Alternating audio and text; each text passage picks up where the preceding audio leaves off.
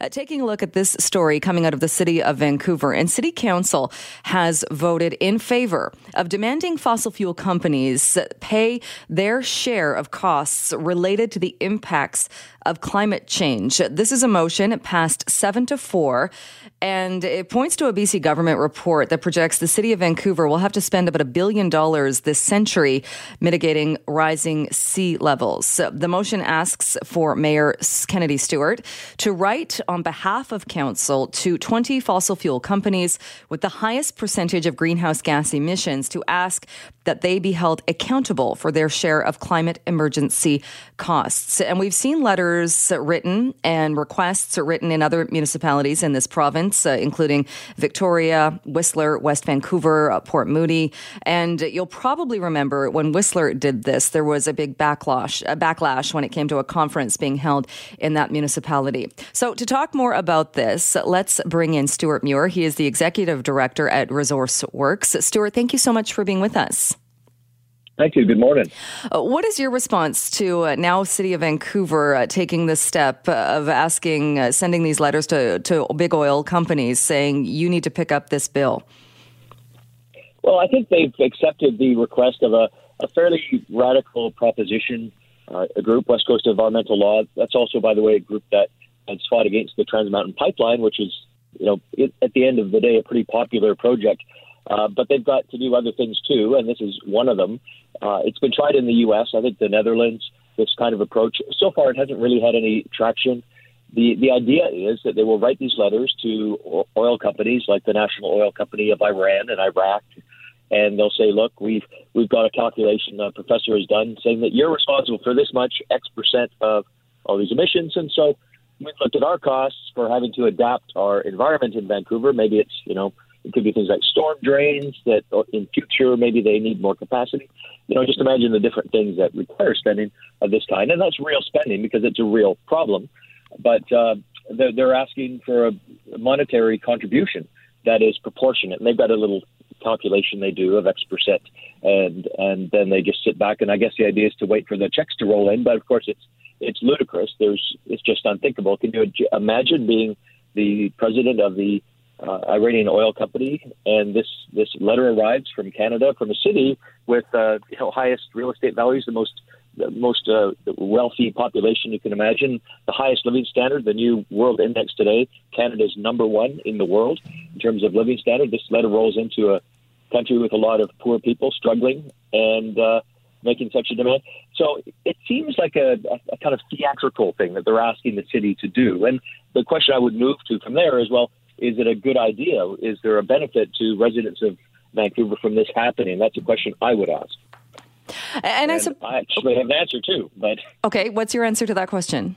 Okay, yeah, um, no, seriously, I would say that I, I see this as here's a term uh, a radical incrementalist approach. I think what the strategy of this group is, and they have these law professors at UBC who came in. Um, they had some children who who gave quite an emotional performance that I think affected some of the councilors about climate change, an issue that's that's a, a serious one, but I think we've seen it sort of brought to a out of a, a certain level in 2019 that we haven't seen before in terms of this this public stage. But I think the the idea that it's all of the problems are caused by foreign oil companies, and if we sue them, we will have solved the problem. Well, that that uh, belies all of the efforts that are being made in Canada, in British Columbia, in Vancouver. There are policies galore. There's very serious you know, policy people in, in City Hall who are working on this.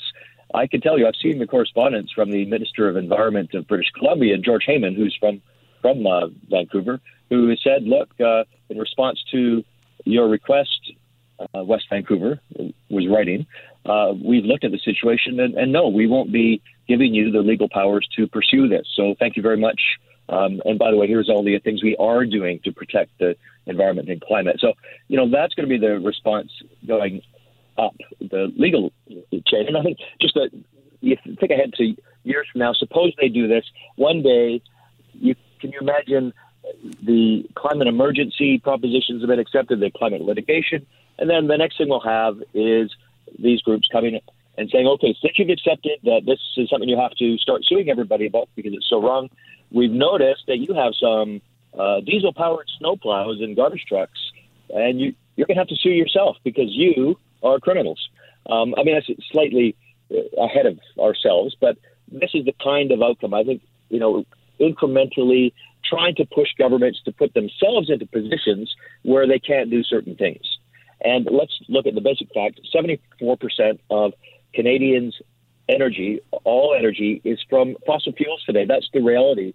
And it's probably true that 74% or more of the innovation to in, improve our energy is going to come from improving fossil fuels, not from suing ourselves and not using them at all, because that's not going to happen.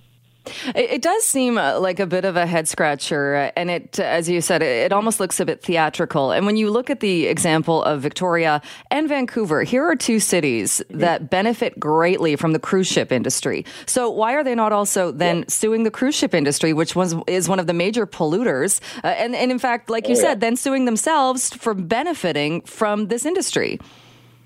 Well, it's a fine line, and I think they don't want to get the public so outraged that they're pointing to you know these these weird examples that exactly like you have pointed to, Joe, because then that would just defeat the whole thing. So I think they've been very careful. As soon as they discovered last fall that when a Canadian oil company got one of these letters from Whistler, and a lot of people were upset by it, they said, okay, we're going to stop doing that. We're going to just you know find this list of, of of, of countries and oil companies that you know most people have never even heard of. They heard of the countries, but these companies, and we're going to harass them.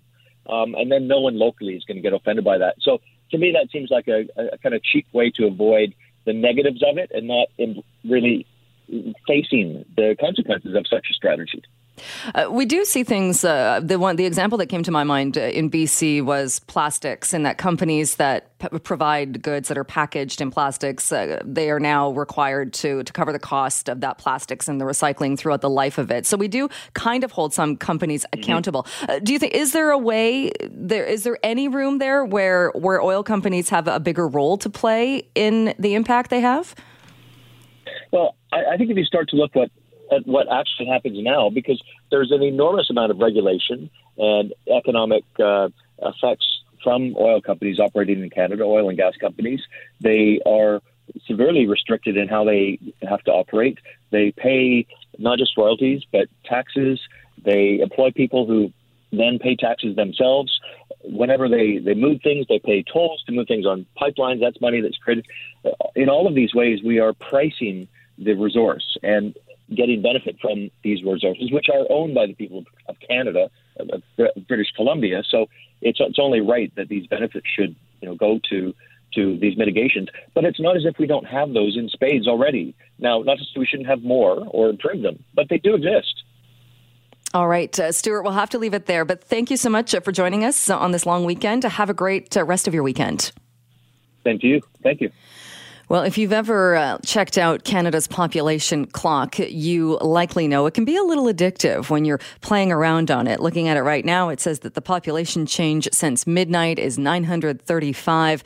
There is a birth every one minute, 17 seconds. There is a death every two minutes. And you can look right across the country, province to province as well. The population clock has been running for about a year now. So let's uh, talk about the clock, the importance of it, uh, the concerns with it. Howard Ramos is a professor of sociology at Dalhousie University and joins us on the line to talk more about this. Uh, professor, thanks so much for being with us. Oh, my pleasure. Good morning. Uh, do you think this is an important tool for Canadians? I certainly think it's an important tool. I think that most of us learn about our demography and social studies sometime in uh, middle school, and then our, our portrait of the country gets frozen then. And so, what's really great about this tool is it allows us to see what's going on right now.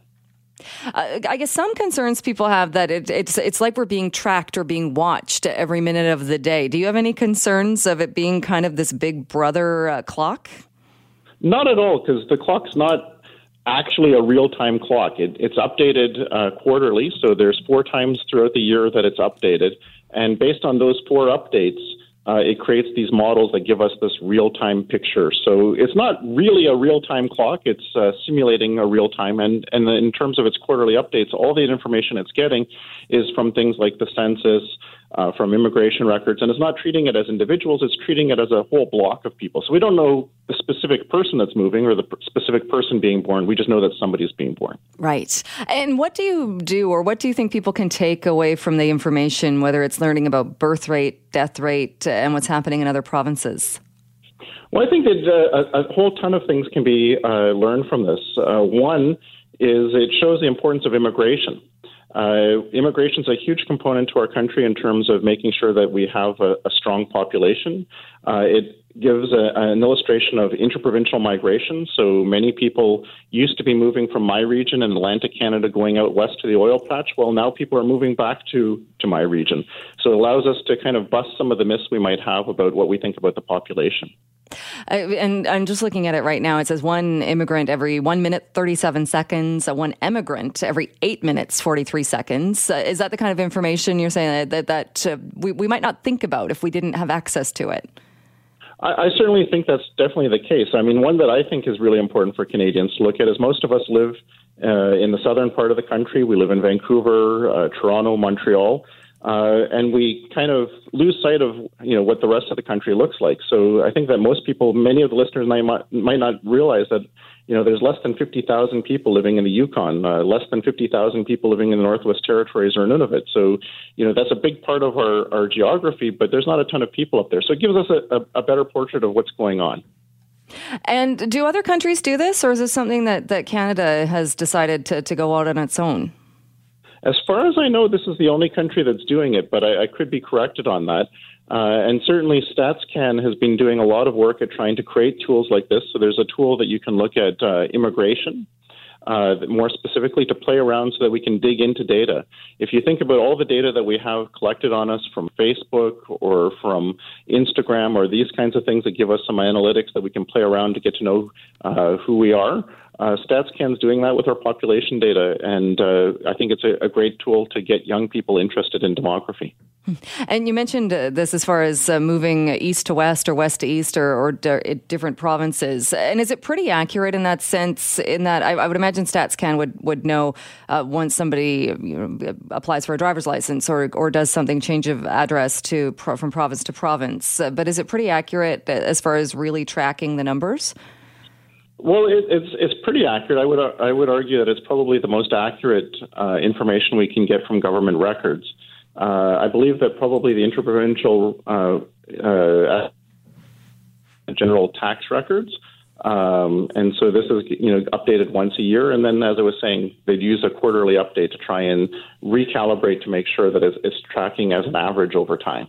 And I suppose, too, it could lead to, to bigger conversations or questions. And that, if you see the population of a certain province dropping dramatically, the main question or the obvious question might be well, why is this happening? Uh, what impact does that have? And how can we maybe uh, stop that from happening more? Well, certainly, it allows people to really see uh, where there's concentration of population and where parts of the country could use more population. Uh, so, in my region, Atlantic Canada, you know, if, if somebody wants to come, come on down. It, it's a good lifestyle. Uh, you live right by the ocean. I'm looking at it as I speak. Uh, yeah, and it's it's a bit more affordable than living right by the ocean on the west coast. Certainly is. You can uh, manage to you know buy a house and and uh, not spend too much time in traffic jam. Uh, it's a pretty good lifestyle. Um, do you think uh, is it uh, so? It's been about a year since uh, this was this tool is available. Is it something that people are accessing or that people know about and are are really taking full advantage of it?